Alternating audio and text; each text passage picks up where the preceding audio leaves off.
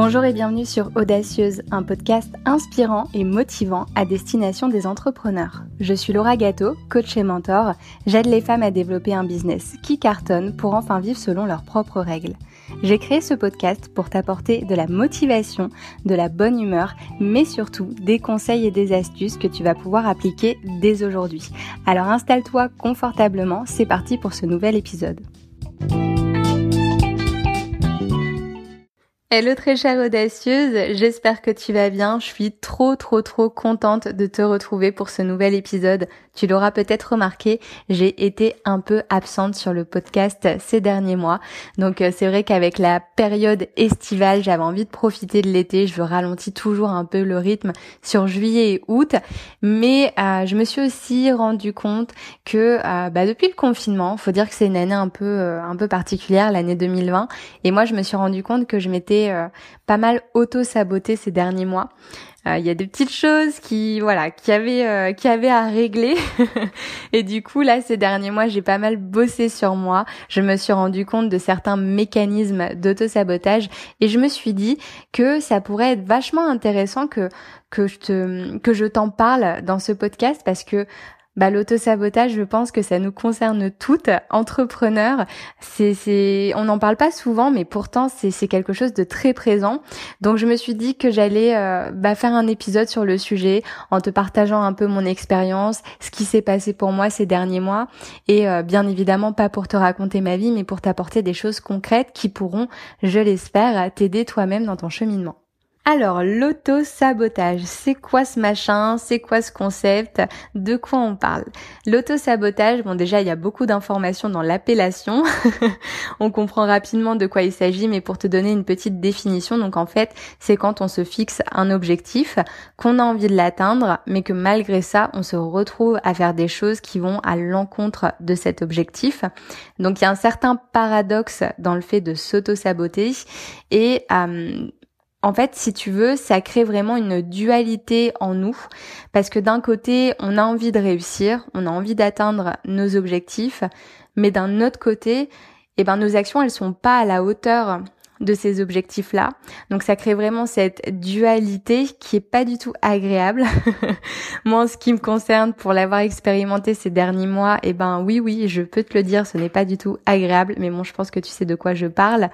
Euh, c'est aussi parce que c'est paradoxal que c'est difficile de se rendre compte qu'on est en train de s'auto-saboter.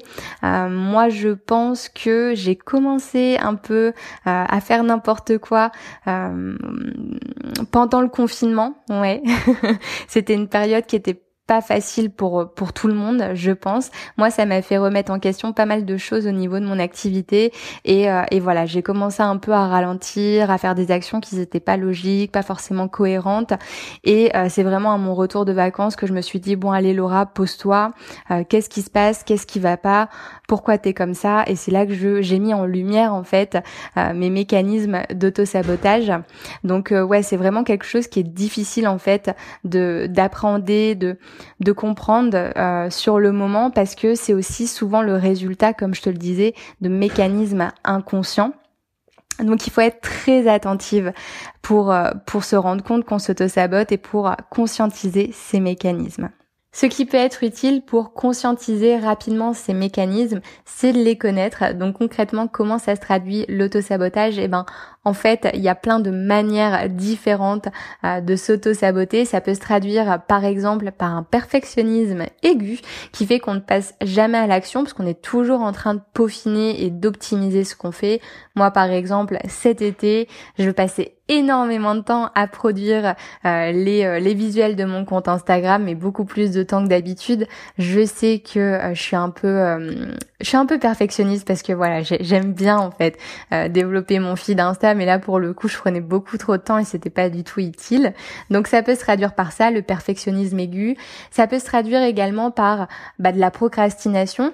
Donc il y a deux types de procrastination. Il y a vraiment la procrastination où on fait rien du tout. voilà, on n'avance pas comme on le voudrait, on traîne des pieds, on a la flemme, on préfère se poser devant Netflix. Ou il y a la procrastination où on fait mille choses à la fois mais pas ce qu'il faut faire. on n'est pas sur, euh, on n'est pas, on n'est pas en train vraiment d'atteindre notre objectif. On est en train de faire des choses annexes qui sont pas du tout utiles, euh, qui vont pas nous servir à grand chose. Par exemple, c'est passer son temps à changer son site internet au lieu de communiquer, de créer du contenu qui va nous permettre de gagner en visibilité. Voilà, c'est ce type de procrastination là. L'autosabotage, c'est aussi quand on se répète qu'on n'est pas légitime, qu'on va se dévaloriser constamment, euh, qu'on se dit qu'on n'est pas experte pour proposer nos services, qu'on n'a rien à faire là. Enfin, tu vois, genre, on s'auto-sabote également quand on propose des tarifs trop bas, donc ça revient en même, on se dévalorise. Euh, ces tarifs-là, en fait, ils reflètent pas la valeur réelle de ce que l'on propose. Euh, on s'auto-sabote également quand on dit oui à tout. Alors ça, c'est un fléau chez euh, les entrepreneurs. Là, le fait de dire oui, euh, notamment aux choses qui nous empêchent d'atteindre notre objectif, ça peut être très pénalisant. bah, quand on veut avancer, quand on veut développer notre boîte, faut arriver quand même à faire la part des choses. On s'auto-sabote quand on prend du temps à répondre à un prospect, mais aussi quand on baisse facilement les bras face à une difficulté. Je me souviens notamment d'une entrepreneur qui voulait renoncer à la création d'un éventuel podcast parce qu'elle trouvait le côté technique trop compliqué et que ça lui paraissait insurmontable. Alors qu'honnêtement, il suffit de fouiller un petit peu sur internet et il est possible de créer un podcast en quelques heures. Moi, pour te dire, je suis en train d'enregistrer cet épisode avec le micro de mon téléphone. Donc euh, voilà, j'ai pas cherché euh, très loin pour euh, pour lancer ce, ce format-là. Donc voilà, l'auto-sabotage, ça prend différentes formes. Peut-être que tu t'es reconnu dans un ou plusieurs de ces exemples. Pas besoin de culpabiliser, c'est normal, on est toutes passées par là. Comme je te l'ai dit, c'est un fléau, l'auto-sabotage qui nous touche toutes en tant qu'entrepreneurs. Et moi, la première, je t'en parlerai juste après. Mais vraiment, il n'y a pas de quoi culpabiliser, c'est tout à fait normal. Par contre, ce qu'il faut comprendre, c'est que c'est important de conscientiser les mécanismes de l'auto-sabotage parce que ça peut avoir un réel impact sur notre business et notamment le fait qu'on n'avance pas aussi rapidement qu'on le pourrait. Alors si c'est aussi pénalisant pour le développement de notre activité, pourquoi est-ce que l'on s'auto-sabote? Ce qu'il faut comprendre, c'est qu'on s'auto-sabote quand on a peur, notamment quand on a peur d'échouer, mais aussi quand on a peur de réussir. C'est toujours un peu étonnant quand on entend ça, en particulier la première fois, parce qu'il y a quand même quelque chose de très paradoxal une nouvelle fois dans le fait d'avoir peur de réussir. Je pense qu'on a toute envie d'atteindre un certain niveau de succès avec notre entreprise et donc en avoir peur, c'est quand même euh, paradoxal. Encore une fois, ça crée une dualité, mais pourtant, c'est une réalité. Ce qu'il faut comprendre également, c'est que derrière ces deux peurs se cachent en réalité d'autres peurs qui sont ancrées encore plus profondément dans notre inconscient. Par exemple, la peur du jugement. Donc on pourrait très bien se dire, bah si j'échoue, on va me juger, on va dire que je suis nulle, bonne à rien, etc., etc. À l'inverse, je pourrais aussi me dire, si je réussis, on va penser que je me la pète, que je suis prétentieuse, euh, que euh, je pète pas plus haut que mes fesses. J'aime pas cette expression, désolée, je l'ai sortie. Elle un peu, j'ai voulu dire autre chose et du coup je me suis rattrapée en disant fesses. Bref, t'as compris. Et en tout cas, cette peur-là, le fait d'être prétentieuse, moi, c'est quelque chose que j'ai expérimenté. En ce qui me concerne, j'ai eu honte un peu, si tu veux, d'annoncer le tarif du premier coaching que j'ai vendu à mes proches, parce que voilà, c'est un coaching que j'ai fixé à un tarif juste, donc c'était pas euh, aura des pâquerettes, c'était vraiment quelque chose qui reflétait la valeur réelle de mon accompagnement, donc forcément ça a entraîné un certain tarif, et j'ai eu peur en fait qu'ils me voient comme quelqu'un de prétentieux, donc euh, donc c'était pas évident le fait de leur dire. Et, d'ailleurs euh, j'ai eu la réaction d'une personne qui m'a dit autant? J'ai fait oui autant. Donc euh, donc ouais c'est c'est réel également. Et, ce qu'il faut se dire sur ce point-là, donc petite parenthèse, c'est aussi quelque chose d'assez culturel. En France, il y a un certain tabou autour de l'argent et de la réussite. Donc je pense que on, on est euh, on est concerné, enfin il y a beaucoup de personnes qui sont concernées par ce, cette peur du jugement, en particulier quand on réussit, parce que bah voilà, en France, il y a ce tabou-là, donc c'est c'est quand même euh, assez ancré en nous, je dirais. Donc euh, ouais, c'est c'est quelque chose d'assez intéressant, je trouve. Donc il y a la peur du jugement, il y a également la peur du changement. Par exemple, bah, si je réussis à attirer plein de clients, j'ai peur de travailler plus, j'ai peur de pas savoir gérer, j'ai peur de, de devoir changer mes méthodes de travail, j'ai peur de ne plus avoir de de vie sociale. Etc. À l'inverse, si je réussis, j'ai peur de changer, j'ai peur d'être différente, euh, que mes proches ne me reconnaissent plus, etc., etc. Donc il y a également d'autres peurs, comme la peur tout simplement de sortir de sa zone de confort, ou encore la peur aussi d'accéder à un niveau de vie plus élevé et de tout perdre du jour au lendemain. Ça, ça arrive à énormément de personnes qui ont beaucoup d'argent et qui sont pas du tout épanouies parce qu'elles sont effrayées en fait de perdre cet argent. Donc il y a quelque chose de très angoissant là-dedans. Donc euh, voilà, ce qu'on peut retenir, franchement, je pourrais continuer avec beaucoup d'exemples, mais c'est que derrière ces deux grandes peurs, la peur de réussir et la peur d'échouer, bah, il y a un tas d'autres peurs qui sont le résultat de nos expériences, euh, de ce qu'on a pu vivre, de, le milieu dans lequel on, on a grandi, de notre éducation, etc., etc. Et c'est de là que part en fait euh, l'auto-sabotage. Donc euh, c'est encore une fois important en fait d'identifier ses peurs pour pouvoir aller au-dessus et arrêter de s'auto-saboter.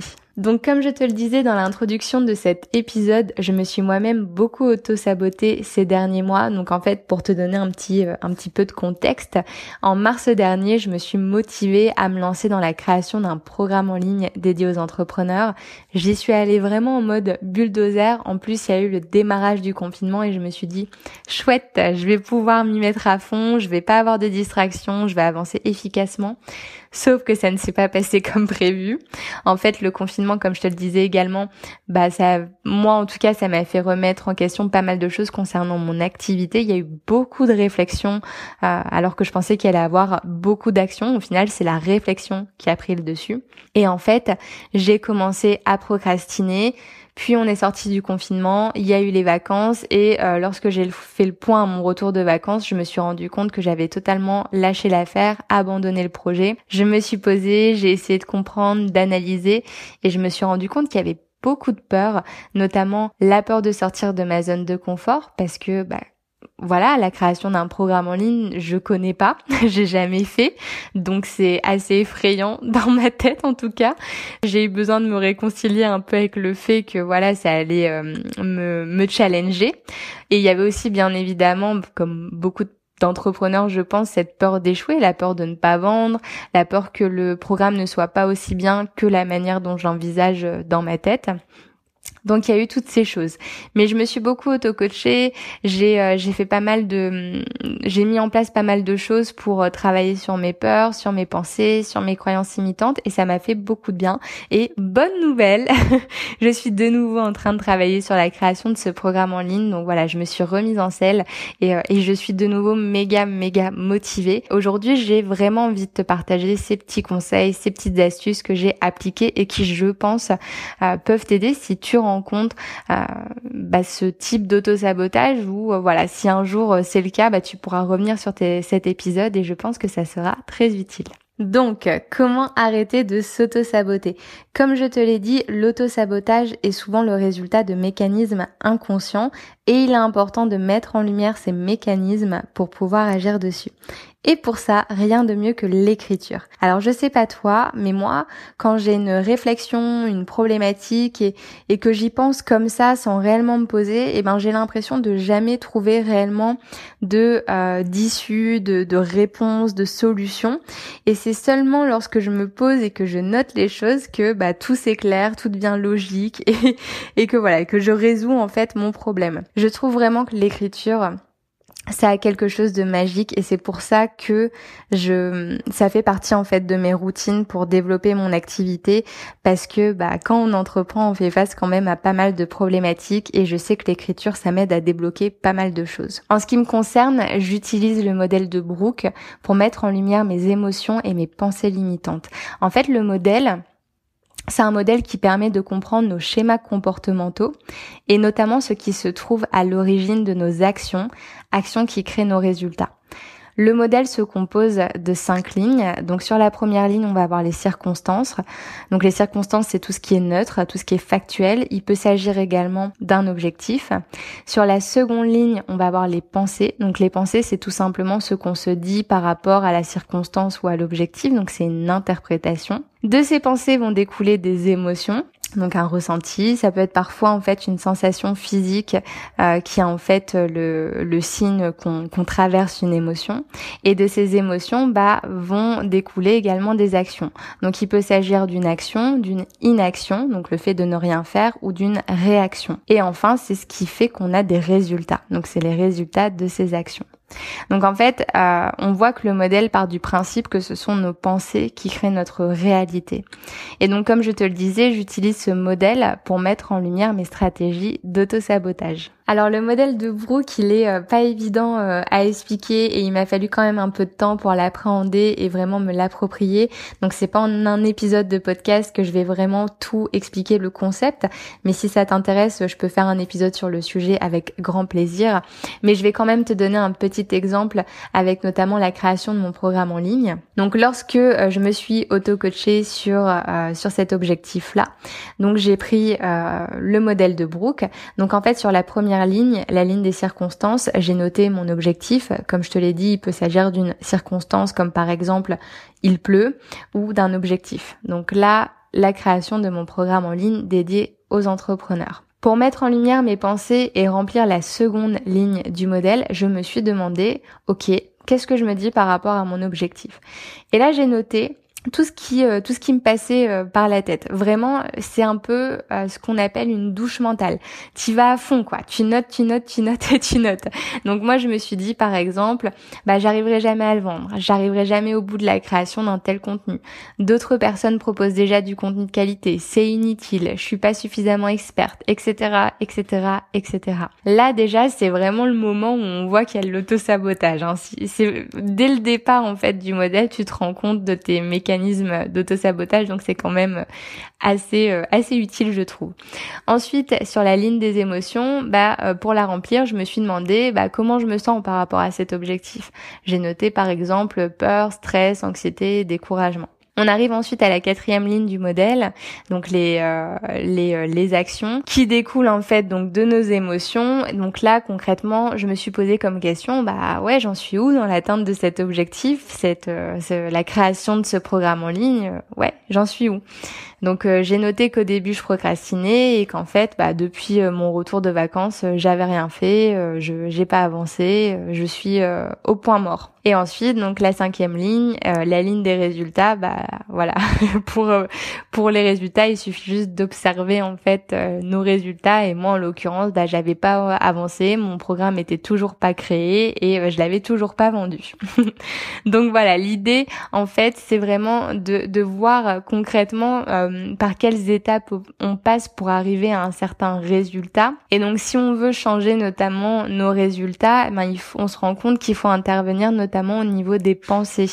Donc dans mon cas, changer mes pensées sur ma capacité à vendre ce programme, sur la qualité du contenu, etc., etc. Donc déjà le modèle, tu peux t'en servir pour mettre en lumière en fait tes pensées limitantes. Et ensuite, dans une seconde étape, faudra travailler en fait sur ces pensées, les changer, euh, trouver des contre-exemples, euh, te prouver que tu es capable en fait d'atteindre tes objectifs. La deuxième chose que je te recommande de faire pour éviter de t'auto-saboter, c'est de te réconcilier avec la peur.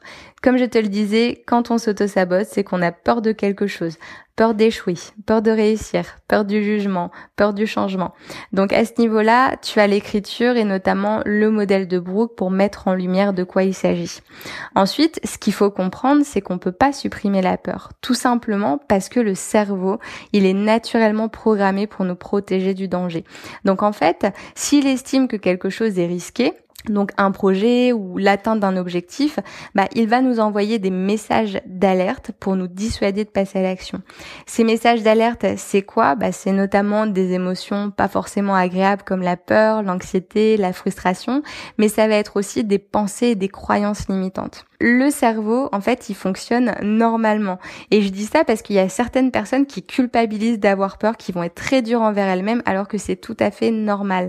D'ailleurs, ce mécanisme, il était quand même très utile à l'époque des mammouths, quand les hommes, étaient en danger permanent Après, c'est vrai que euh, bah, le cerveau, il n'a pas trop évolué à ce niveau-là, et donc aujourd'hui, c'est plus tout à fait adapté à ce que l'on vit. Concrètement, le fait de quitter son job pour entreprendre, c'est pas aussi risqué que de se retrouver nez à nez avec une bête qui, bah, qui veut nous manger tout cru. Donc, je pense sincèrement qu'il est important en fait de de changer la manière dont on réagit à ce mécanisme naturel, la manière dont on réagit au message d'alerte que va nous envoyer notre cerveau. Donc en fait, au lieu d'y voir quelque chose qui nous dit stop, n'y va pas, reste dans ta zone de confort, c'est trop dangereux, et eh ben on pourrait y voir un signal qui nous indique la bonne direction. Moi, je me dis dès que j'ai peur, c'est que bah, j'y vois un challenge, j'y vois un projet qui va me faire vraiment grandir, qui va m'apporter beaucoup de choses, qui va m'apporter des résultats. Voilà, c'est vraiment sur cette base qu'on veut partir et je pense que le fait de changer sa vision euh, de la peur, ça aide beaucoup. Et moi aujourd'hui, je vois vraiment la peur comme mon compagnon de route, un compagnon de route un peu relou, mais qui est là et euh, que j'arrive à gérer et qui au final, bah, reste tranquille dans son coin sans trop me perturber. La troisième chose que je te recommande pour éviter de t'auto-saboter, c'est de développer cette capacité à agir malgré la peur. Comme je viens de te le dire, la peur, elle ne disparaîtra pas entièrement, donc autant euh, l'avoir comme un compagnon de route, un peu relou, mais qui est là et avec qui il faut apprendre à composer. Et pour ça, j'ai un exercice que je fais régulièrement. Donc cet exercice, c'est un exercice à l'écrit. Donc dans un premier temps, en fait, je note mon objectif. Si je reprends l'exemple que je t'ai partagé tout au long de cet épisode, bah, la création de mon programme en ligne. La seconde étape consiste à décrire le scénario catastrophe que je me joue dans ma tête et qui m'empêche de passer à l'action. Donc dans mon cas, le scénario catastrophe, c'était de ne pas vendre mon, euh, mon programme, de passer beaucoup de temps sur un contenu qui, qui ferait un flop total, mais pour certaines entrepreneurs ou dans certains cas, ça peut être tout simplement la peur de, bah de, de se foirer totalement, en fait, de devoir mettre les les clés sous la porte, je crois que c'est ça l'expression en fait de ne plus avoir de business, d'être obligé de, de, de tout arrêter. Donc ça voilà, c'est scénario catastrophe. Ensuite, je décris le meilleur scénario. Donc la chose la plus géniale qui pourrait se produire si j'atteins mon, mon objectif avec succès. Donc moi, programme en ligne, un programme en ligne super canon, je le vends à plein d'entrepreneurs, j'aide des milliers et des milliers d'entrepreneurs euh, en France et, et même encore euh, ouais, je vois encore plus large dans d'autres pays, euh, je deviens une référence. voilà, ça c'est le meilleur scénario. Je me demande ensuite, bah, qu'est-ce que je ferais si le pire scénario venait à se produire? Et ça, c'est une question qui est pas forcément agréable, mais elle permet quand même de constater qu'on a les ressources pour faire face à n'importe quelle situation. Dans le cas où on a peur de devoir mettre les clés sous la porte, de, de finir ruiné ou quelque chose comme ça, moi je sais que j'ai déjà eu cette peur, bah je me dis Ok Laura, au pire tu retournes chez ta mère. c'est toujours ce que je me dis. Je sais que je, je, je retourne chez ma mère, je trouve un job euh, alimentaire ou dans mon domaine de base qui est euh, la com et, euh, et je me refais et je relance une entreprise quelques mois après. Donc c'est quand même une question qui je trouve est très pertinente. On peut se demander ensuite comment je me sentirais si le meilleur scénario venait à se réaliser. Ça quand même, c'est une question qui qui est assez sympa, qui permet vraiment de, de reprendre du poil de la, bête, de se motiver. Voilà, si euh, le meilleur scénario il venait à se réaliser, mon programme vendu dans en France et à plein d'entrepreneurs, bah clairement, oh, je serais trop heureuse, je serais trop fière, je ouais, j'aurais beaucoup de je me sentirais chanceuse, enfin bref, plein d'émotions positives donc donc ça c'est c'est euh, une des étapes de l'exercice et enfin se demander quel est le scénario le plus probable de se réaliser? Et bien souvent, spoiler alerte, c'est souvent le meilleur scénario en fait qui a plus de chances de se réaliser. Clairement, j'ai plus euh, de chances de vendre mon programme à un tas d'entrepreneurs si je fais bien les choses que de euh, que de ne pas le vendre, que de mettre en difficulté mon business, de devoir fermer les portes de mon entreprise et de retourner chez ma mère. Ça me paraît quand même à des années-lumière de ma situation. Donc voilà, le petit exercice que je te propose à chaque fois dès que tu sens que la peur te bloque, c'est de faire le point sur ton objectif, le pire scénario, le meilleur scénario, euh, les ressources si le pire scénario venait à se produire, tes émotions si le meilleur scénario venait à se produire et la probabilité de concrétisation entre les deux. Et enfin, dernier conseil que j'aimerais te partager aujourd'hui, bah, c'est de vraiment t'interroger, te poser des questions sur ta vision de l'échec et de la réussite. Donc, euh, est-ce que tu crains l'échec? Est-ce que tu crains la réussite? Pourquoi? Euh, T'as peur de quoi en fait? Est-ce que échouer, ça ferait de toi quelqu'un de différent? Si oui, en quoi? Et à l'inverse, est-ce que réussir, ça ferait de toi quelqu'un de différent? Si oui, en quoi? Est-ce que ce serait positif? Est-ce que ce serait négatif? Donc là, je parle un peu rapidement, je m'en rends compte. N'hésite pas à mettre pause sur le podcast pour noter toutes ces questions. C'est des questions de coaching, mais... Euh, qui sont qui n'ont l'air de rien comme ça mais qui peuvent être très puissantes et mettre en lumière des choses très intéressantes. Donc vraiment je t'invite souvent à t'interroger sur sur ce qui peut en fait euh, se rattacher euh, à l'échec et à la réussite et, euh, et c'est hyper important en fait quand on entreprend d'être clair sur ça. On arrive à la fin de cet épisode, on a fait on a fait quand même un gros déblayage du concept euh, d'auto-sabotage, donc euh, en quoi ça consiste, c'est quoi concrètement, d'où ça vient, pourquoi on s'auto-sabote, et, euh, et bien sûr bah, tous mes petits conseils et astuces pour t'aider à éviter ou à ne plus t'auto-saboter. Donc j'espère que ça t'aura été utile. Moi vraiment, je le répète, mais ça me fait trop plaisir de te retrouver à travers ce format-là. J'ai pas mal d'idées pour la suite, bien évidemment. Si toi tu te poses des questions sur l'entrepreneuriat, n'hésite pas à m'envoyer un, message privé, que ce soit par mail, donc hello at lauragato.fr ou directement sur Instagram gâteau-du-bas Laura.